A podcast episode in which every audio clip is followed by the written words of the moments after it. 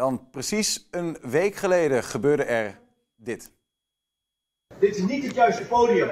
Wij zijn hier vandaag om constructief met elkaar te kijken wat we kunnen doen. Maar er we zitten hier mensen, vast nee, laat mij even gehouden. praten. Er zitten hier mensen in de zaal die miljoenen investeren om oplossingen te bedenken. En ondertussen staan al die nietsnutten gewoon geen zak te doen.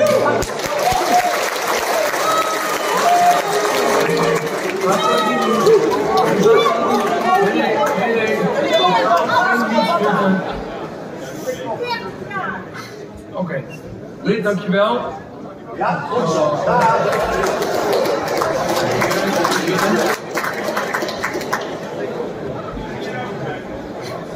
Ik ben hoogleraar en ik ben geen nietsnut. Nee, maar er zijn duizenden hoogleraren en die hebben allemaal een eigen mening en dat vind ik prima. Maar u moet het juiste podium Wie zit te luisteren naar U moet het juiste en podium feitelijk op Nee, meneer, u Laten we voor KLM. KLM gaat meer uitstoten, niet minder. Ah, fantastisch. En op zo.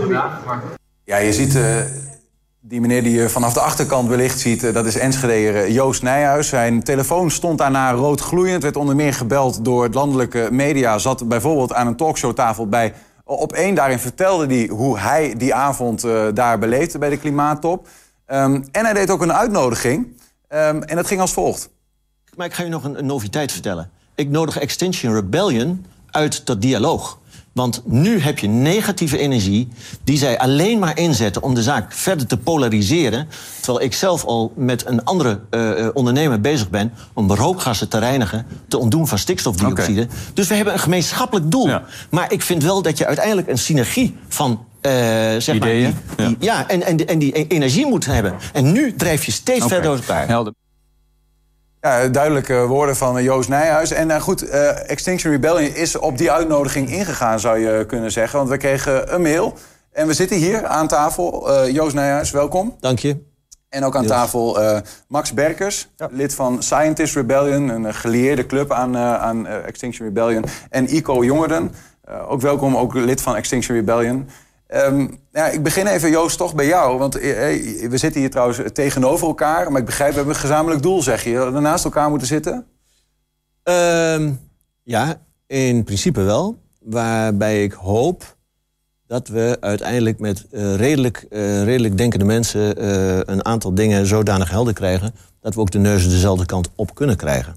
Wat is het gezamenlijke doel? Het doel is natuurlijk uiteindelijk in dit geval, dat is namelijk het punt, eh, om eh, actie te ondernemen in de kaders zoals we die hebben vastgelegd in Nederland, om zeg maar eh, CO2 te reduceren, ehm, stikstofdioxide te reduceren en andere stoffen die nu in de nieuwe wet en regelgeving heel duidelijk zijn aangegeven, dat we die omlaag moeten brengen.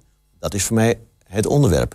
Van de andere kant zeg ik, en dat is ook eigenlijk even de eerste vraag aan de heren, ik mag toch aannemen dat u ook zegt van bewustzijn, bewustwording en kennis zijn eigenlijk een driehoek die heel erg belangrijk zijn. Ik meen, eh, ik mag aannemen dat u het daarmee eens bent. Dus bewust zijn, bewust worden. Bewustzijn, bewust worden En kennis. en Dat vind ik heel belangrijk. Ik weet niet of u het daarmee eens bent. Ja, zeker. Nou, en het tweede is, eh, onderschrijft u ook dat we dat moeten doen binnen de kaders van de democratische waarden en normen zoals we die hier hebben.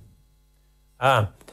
Ehm, mag ik hem? Ja. Extinction Rebellion eh, zegt, zegt drie dingen. De eerste is vertel de waarheid. Dat Ja. is wat er nu aan de hand is. Dat is dat er in plaats van 480 parts per miljoen CO2 in de lucht zit, zoals het hoort, eh, zit er... eh, sorry, 480.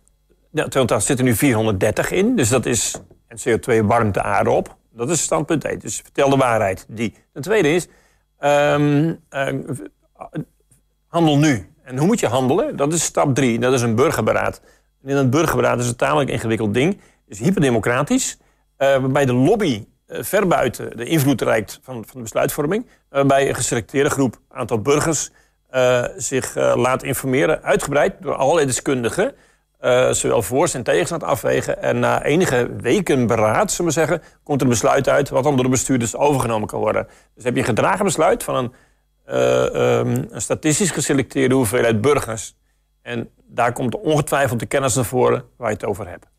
Ik ben eigenlijk wel heel blij met zo'n antwoord, omdat het voor mij eigenlijk duidelijk is dat deze mensen die tegenover mij aan tafel zitten, met de beste bedoelingen zitten. Eh, ik heb na eh, de uitzending van Op 1 me toch nog eens even verdiept en ik ben me kapot geschrokken. Want, nou, met Extinction Rebellion. Want als ik dan kijk wat op, 19, eh, op 10 januari 2019 door een van de oprichters van Extinction Rebellion heel nadrukkelijk nog eens een keer aan de achterbom wordt gezegd, is het is een oproep aan de Extinction Rebellion gemeenschap om nooit te zeggen dat we een klimaatbeweging zijn. Omdat we dat niet zijn. We zijn een rebellie. En vervolgens zegt die meneer, we zijn hier dat het, het gaat niet om het klimaat, het gaat over een giftig systeem, namelijk de Europese beschaving die over de wereld verspreid is eh, door het kolonialisme. Dat zijn we aan het bestrijden. En als ik dan kijk, en eh, daar gaan we het vandaag verder niet over hebben, want ik wil verbinding. Maar als we dan kijken hoe Extension Rebellion op dit moment aanhaakt bij pro-Hamas, pro-kick-out Zwarte Piet. eh, en het grappige is, als je even kijkt, ik wil nog even één ding zeggen. Als ik dan kijk voor de oproep nu, eh, wat je nu ziet, en ik zal het even de camera laten zien. eh, Mars voor klimaat en rechtvaardigheid. Dan zie je ineens white, racist, colonial en white supremacy kills people and planet. En als ik dan de uitnodiging zie, een feministisch blok, een frontline voor klimaatrechtvaardigheid, een blok tegen vervuilers, FNV, grootouders voor het klimaat, eh, duurzame bebouwde omgeving, onderwijs en onderzoek, dan zie je dat ze dus proberen om eigenlijk goedbedoelende mensen, zoals hier tegenover mij, uiteindelijk aan te zetten tot een beweging die aan, aan het einde rijdt, leidt tot een marxistische club, wat ze ook zelf uiteindelijk zeggen. Uiteindelijk, ik begrijp wat Dat je zegt, vind ik wel Joost. Eh, het- triest, omdat mensen ge- of misbruikt worden door dit soort mensen. En dat Maar vind ik heel jammer. Vind ik heel uiteindelijk jammer. Wordt, Max, leg ik maar even bij jou terug. Ja, ik zeg het maar even gewoon nu Ex- even. Extinction Rebellion, denk ik, gevormd door de mensen die daar lid van zijn. En die bepalen ook wat ze eh, belangrijk eh, vinden, toch? Tenminste, ik, ik, dat vraag me, Ja. dat is een vraag. Of misbruikt worden. Ja, Ehm, in principe, eh Democ- ehm, Extinction Rebellion is niet, ehm, niet een politieke partij waar je een lidmaatschap moet aanvragen, contributie betaalt. Ehm, in principe, iedereen die de, de basisprincipes van Extinction Rebellion onderschrijft, kan een, kan een eigen chapter oprichten. ehm, en, eh, Maar die, die, die, en zijn volledig autonoom. Een soort van, ja, wat, hoe, hoe voel je dan bij dat soort basisprincipes... dat iemand als een, een oprichter Ja, gelooft... als van jij dan zegt, het is een giftig systeem. Ik wil uiteindelijk de, de Europese beschaving omverwerpen. Dat is Roger Helm, hè? Klopt dat? Een citaat van Roger Nee, Helm. dit is eh, meneer, sorry, eh, Stuart Bassen. Eh, Als we het hebben over Helm... Nee, maar misschien is die het zegt- goed om heel even Ja, op te reageren, Joost. Want, want Ja, ja. Hoe, hoe heb je nou zoiets van, ja, ik distancieer me... en ik, voor mij gaat het om het klimaat? Ah, het, het, het belangrijk, allerbelangrijkste is natuurlijk klimaat. Dat is natuurlijk nummer één op dit punt. Prima. Weet je? En, eh, maar er staan zeker een heleboel standpunten in. Als je verder gaat theoriseren over Kikkert, Zwarte Piet, et cetera. Dat zijn natuurlijk andere standpunten. Maar ik kan me daar wel, wel, wel bij voorstellen dat dat gebeurt. Want kapitalisme is wel een systeem natuurlijk... Wat, waar iets mee moet gebeuren. Ja, maar En dat dus, ligt de grondslag Dus de eigenlijk de, grondslag van onder meer ook klimaatproblematiek, hoor ik dan even, hè? Ehm, eh, die, daar komen meerdere problemen uit voort. En Ja, daar wordt hier over gesproken. Is dat Ja, ongeveer wat je zegt? Dit is een heel ingewikkeld probleem, dat klopt. Ja. En eh, dat, dat haal je niet 1, 2, 3, eh, eh, haal je dat, eh, verander je dat. dat niet zo, vandaar ook dat we zeggen burgerberaad. En dan komen zit je dan niet meer naast elkaar? Nou, dan heb ik even een vraag aan Ico, want dat vind ik wel een interessante die Ja. zegt. Van, eh, Ik kan me daar toch wel in vinden, want eh, het kapitalisme is toch wel eh, de grondslag. Dan zeg ik van, ehm, als je dat dan zegt, hè, zou je dan kunnen zeggen dat alle industrie in, ik noem maar wat, in China of in Rusland, dat dat dan eigenlijk gevrijwaard is, omdat het daar dan anders gaat, want daar is geen eh, democratie en daar is ook geen kapitalisme. Ja. Ja, nee, ik, ik vraag even, ja, hoe moet ik dat dan zien? Ja, nee, nee, hoe moet je dat zien? Kijk, Ja. eh, we hebben de wijze niet in pacht, want dat is me veel te zwaar. Moet ik eerlijk Ik zeggen. weet niet, waar, waar, waar, zijn al die, waar zijn al die mensen die daar tegen het hoofd lopen? Ik weet niet. eh, Even goed die om, uitzending ik nog niet goed elkaar, Moment. Ico, want jij bent zelf Ik ben- je bent ondernemer. En gewoon, Precies. je bent van XR, maar je bent ondernemer in Zenderen. Ja, precies. Ja, ja. En in ieder geval. Eh, dus ik heb ook eh baat met kapitalisme.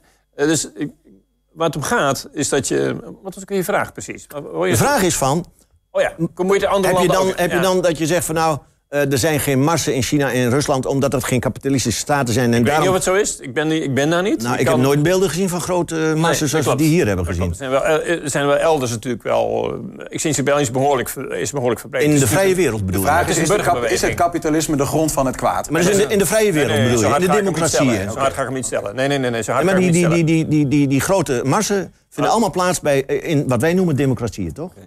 Ehm, Ja, uitstekend. Prima. En ik denk ook dat we met een burgerberaad... want dat is natuurlijk de sleutel tot een heleboel zaken die we aankaarten. Daar gebeuren zoveel dingen. Dan kunnen wij als, als enkeling kunnen we daar niet op reageren. Weet je? We, we hebben niet zoveel verstand van wat jij doet in biogassen. We, we hebben een een coöperatieve wetenschap. En daar moet je het van hebben, denk Ik ik. wil weer even terugpakken Ja, naar, het klimaat, anders Ja, oké. gaat het Ja, heel goed. En Prima. eh, eh, Ja. Max, wij kregen een, een mail vanuit jullie gelederen, laat ik het dan zo zeggen.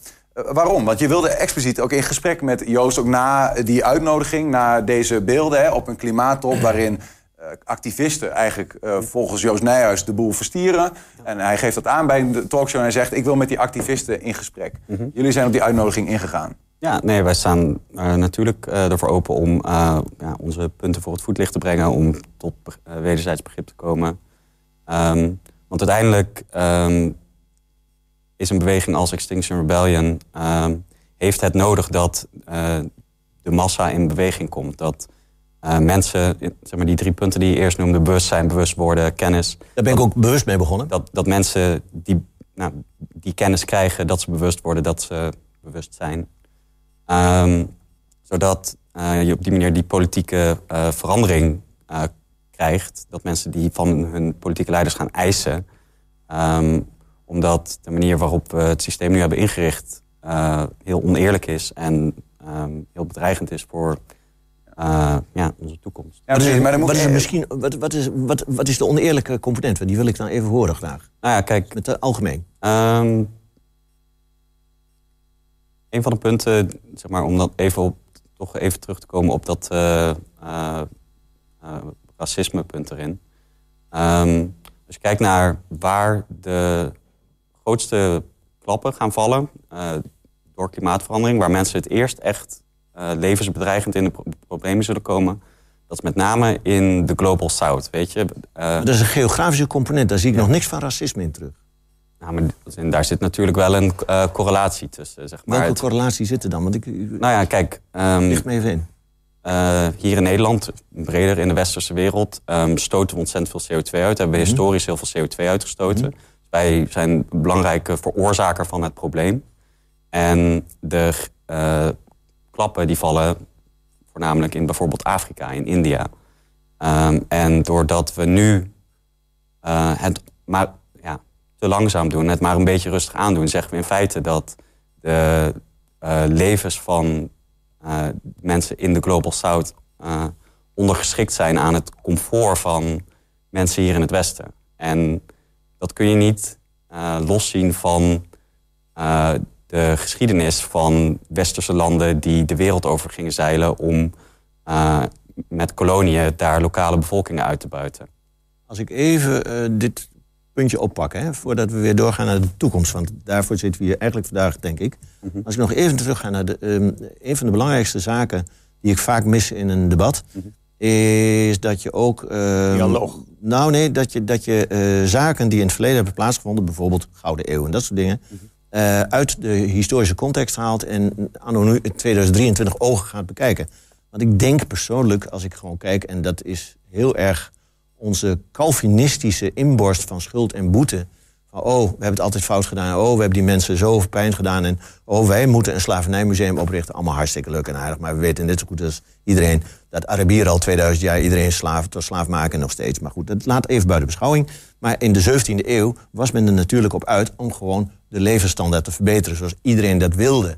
En eh, ik denk dat het kolonialisme, verwerpelijk of niet, doet even niet de zaken, is natuurlijk een feit wat overal in de wereld plaatsvond. Wij hebben dat toevallig heel sterk op ons netwerk. En nu, met de kennis van nu, kun je zeggen... nou, dat was ook niet zo fijntjes. Klopt.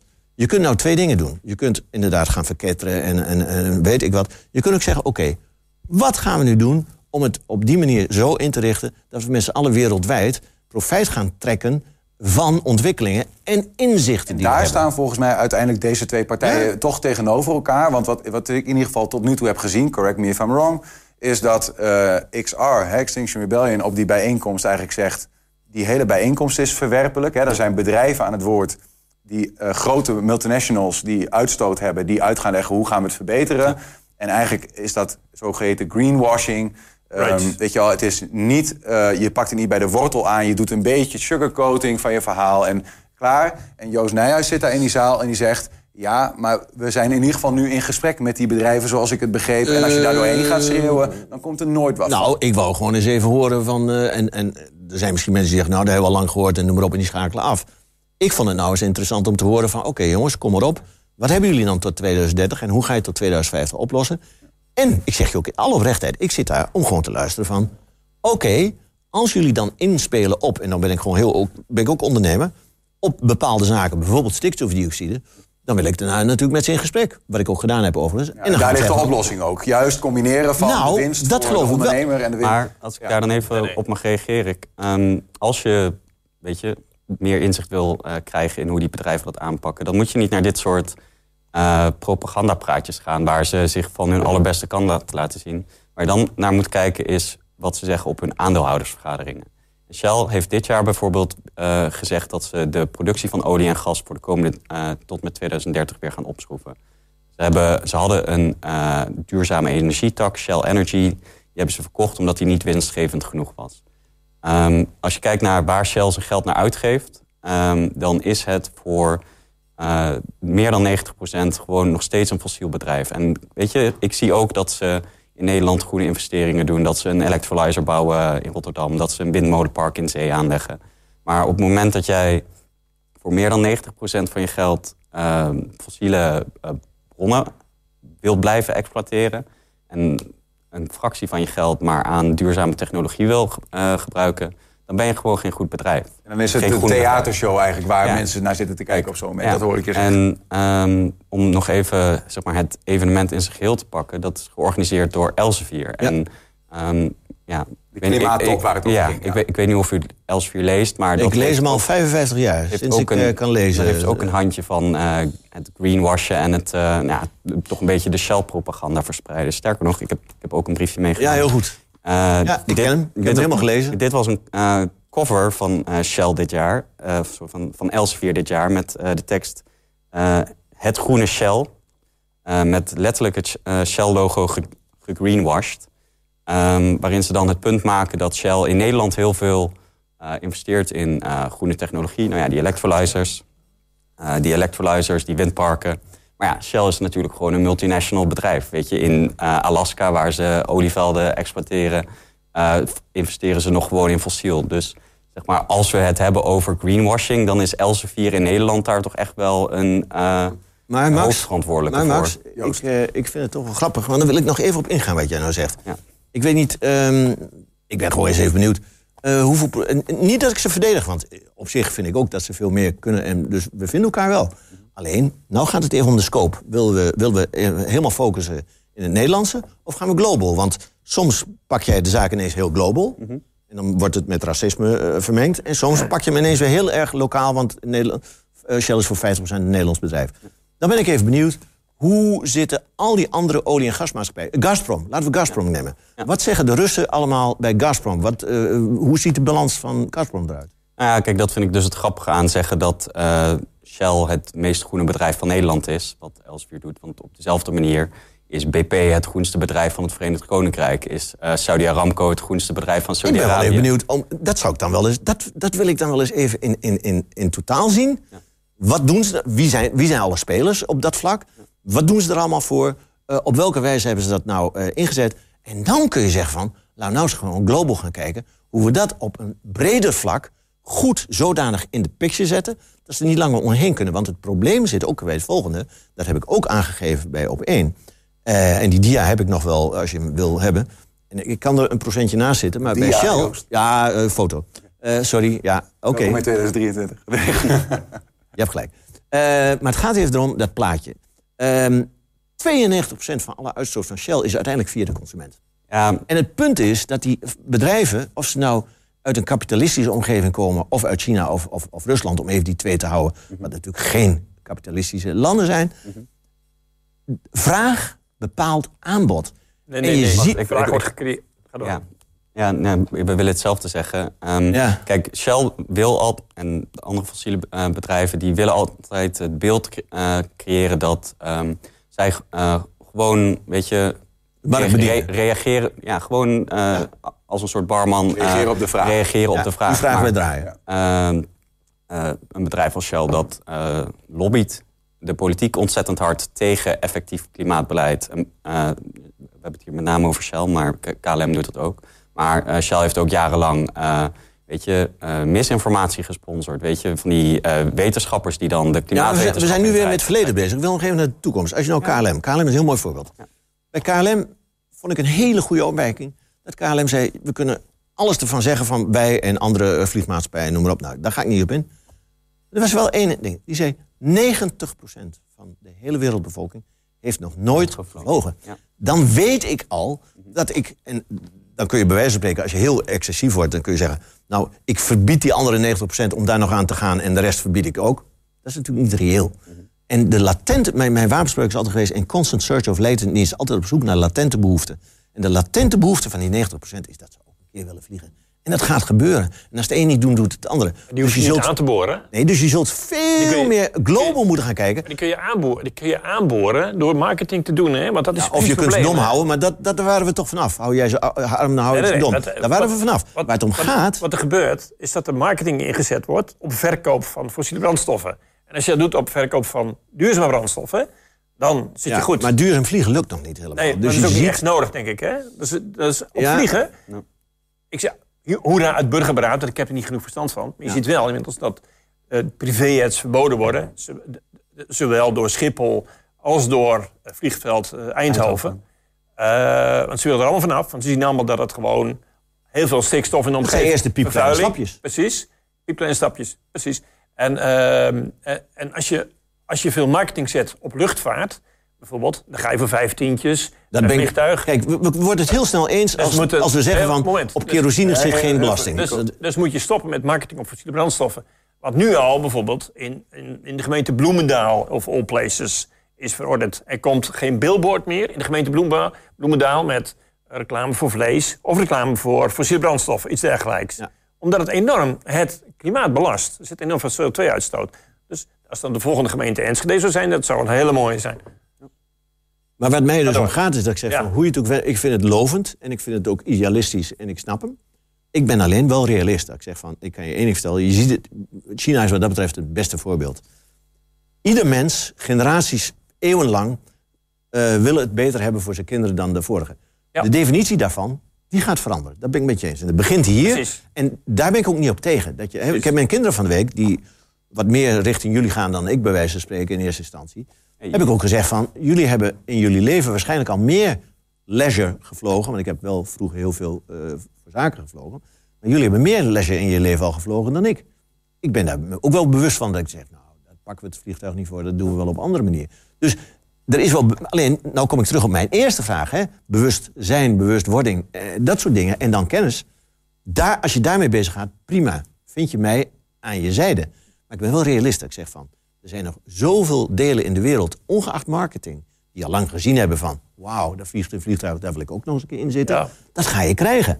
En dus zul je moeten nadenken over hoe ga je dat dan doen. Want één ding kan ik je vertellen. Mijn oma was van 1888, 1,3 miljard mensen. Mijn moeder was van 1918, eh, 1,8 miljard. Ik ben van 1956, iets ouder dan jij.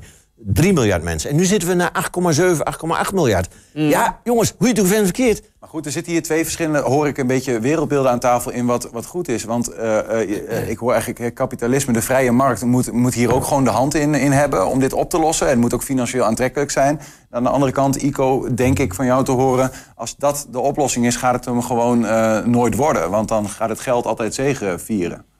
Ja, de hebzucht in dit geval. Gaat, wat wordt gecreëerd onder andere door... Want eh, je, hebt, je hebt dus een paar soorten vormen van marketing. Hè? Dus onder andere één is hebzucht creëren, behoefte creëren. Dat is de ergste. Ik wil nog anders zeggen. Ik denk niet Ja. eens dat... Want hebzucht is vanuit een bedrijfsverhaal. Ja. Als ik jou zo hoor. Ik denk dat het veel meer gaat om egoïsme. De ego van de mens.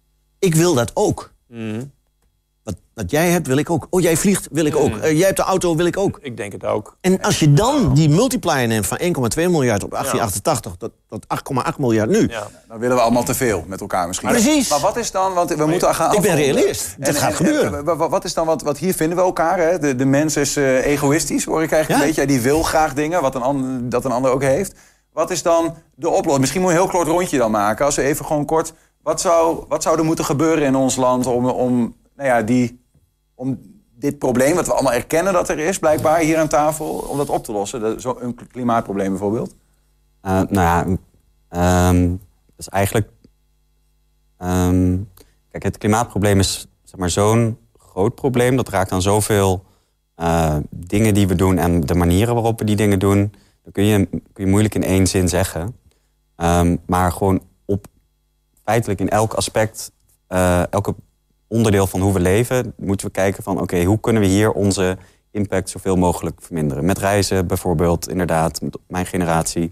Um, zoveel mogelijk de, moet van de, mensen uitkomen. Hoe moeten we met z'n allen bedenken? Of is het een, nee, nee, nee, um, ook een beetje overheidsgestuurd ding worden? Het is absoluut ook een overheidsgestuurd ding. Want, um, nou ja, weet je, een, uh, individu, een individu die een keertje uh, de trein pakt en naar Parijs in plaats van te vliegen, die bespaart daar ja, een bepaalde hoeveelheid kilogram CO2 mee. Maar een raffinaderij van Shell in Pernis, Rotterdam, um, die uh, uh, stoot meer dan 100.000 keer zoveel per jaar uit, weet je wel. Dus uiteindelijk als je echt die grote klappen wil maken... dan moet er ook gewoon overheidsbeleid komen dat zegt van... oké, okay, um, we stoppen met dit soort vervuilende industrie...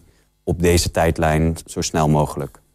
Ik denk, ja, ik denk dat... Uh, kijk, het is altijd complexer dan je denkt. Want uh, stel uh, dat ik nou zeg van, de, van groot naar klein, hè? precies wat jij zegt, één raffinaderij is al goed voor ik weet niet hoeveel dan zou je kunnen zeggen, maar dan krijg je ook een leuke dynamiek.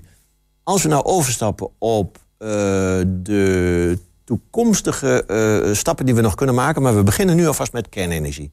Dan hoop ik dat thorium over 50 jaar ook feasible is. Fusie.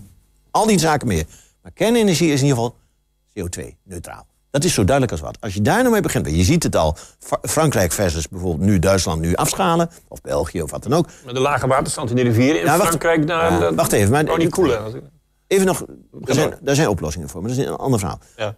Dus kernenergie zou de eerste grote klap kunnen zijn die je uitdeelt. Van kernenergie krijg je elektriciteit. Dan zou je kunnen zeggen elektrische auto's. Dat lijkt heel feasible dat je denkt, nou dan ben je klaar. Maar, en daar hadden we het net over, batterijen. Daarom vind ik het wel leuk dat met jou... Max en. Exact. Ja. Uh, dan zie je dus dat we daar met hele zeldzame zaken als uh, uh, lithium en. Ehm, God, dan ben ik even die andere. Ja, nou, je, je wil kobalt zeggen, maar. Kool, ja. Zeg maar, kijk, in de, maar, en dan in, zeg in, ik van, in de batterijindustrie zijn we ons hier ook bewust, van. Dus zeg maar, ze, zijn nu, ze zijn nu al natriumbatterijen aan het uitrollen. Exact. En natrium, dat kun je gewoon uit zeezout halen. Exact. En NaCl, dus, nou, dat soort Dus je ziet dat je. Het is complex, maar ik denk dat je eerst de grote stappen moet maken door van fossiel af te gaan. Daar vind je mij aan je zijde. Maar tegelijkertijd is het vrij complex dat je dan op dat moment ook... en ik vond het leuk dat jij dus ook inderdaad met batterijen bezig bent... want dat, ik heb mijn zelf, dat weet jij nog... mijn tweede Rijksmuseum Twente Symposium... die ik dus op eigen instigatie heb georganiseerd... voor uiteindelijk de besluitvormers... was ook over duurzame energie en duurzame energieopslag. Omdat dat de kwestie is. En daar vind je mij ook. Want daar wil ik graag samen... andere vormen van energie, andere vormen van opslag... Samen innoveren, samen uiteindelijk er naartoe gaan... om zo snel mogelijk... En daarvoor is zo'n klimaattop nodig. Dat vond ik wel, want dan krijg ik tenminste... en dan kan ik ook reageren. Maar als ik op voorhand al roep, weg ermee en uh, bullshit... ja, dan krijg ik geen dialoog tot stand. Okay, laatste woord voor uh, ICO. Um, ik stel voor, uh, een, een burgerberaad. lobby eruit, dus die mensen die daarop... dat de KLM, Shell en Rabobank staat er nog landelijk Landelijk, dus breed democratische besluitvorming. Ik zou haast zeggen, begin met de nood, klimaatnoodtoestand uit te roepen... Dus, en vervolgens dat het burgerberaad meer handen en voeten krijgt. En dan, dat duurt een half jaar tot een jaar of iets dergelijks. Bijzonder ingewikkeld. Is te organiseren. Er zijn heel veel deskundigen voor. En dan denk ik dat je een heel eind komt. Dan heb je een eerlijke klimaatvereniging. Wat op het moment ook aan de hand is, denk ik. En om te beginnen laten ze even de 4 miljard in gratis openbaar vervoer stoppen. Dit is reclame. Dan krijg je er van ons gratis bij dan. Nico uh, Jongeren en Joost Nijhuis en uh, Max Berkers hier aan tafel. Dank voor jullie, uh, nou, volgens mij een, een constructief gesprek. Mm -hmm. Het is ingewikkelde materie, maar nou ja, volgens mij is ja. iedereen erbij geholpen... als we uiteindelijk een oplossing vinden.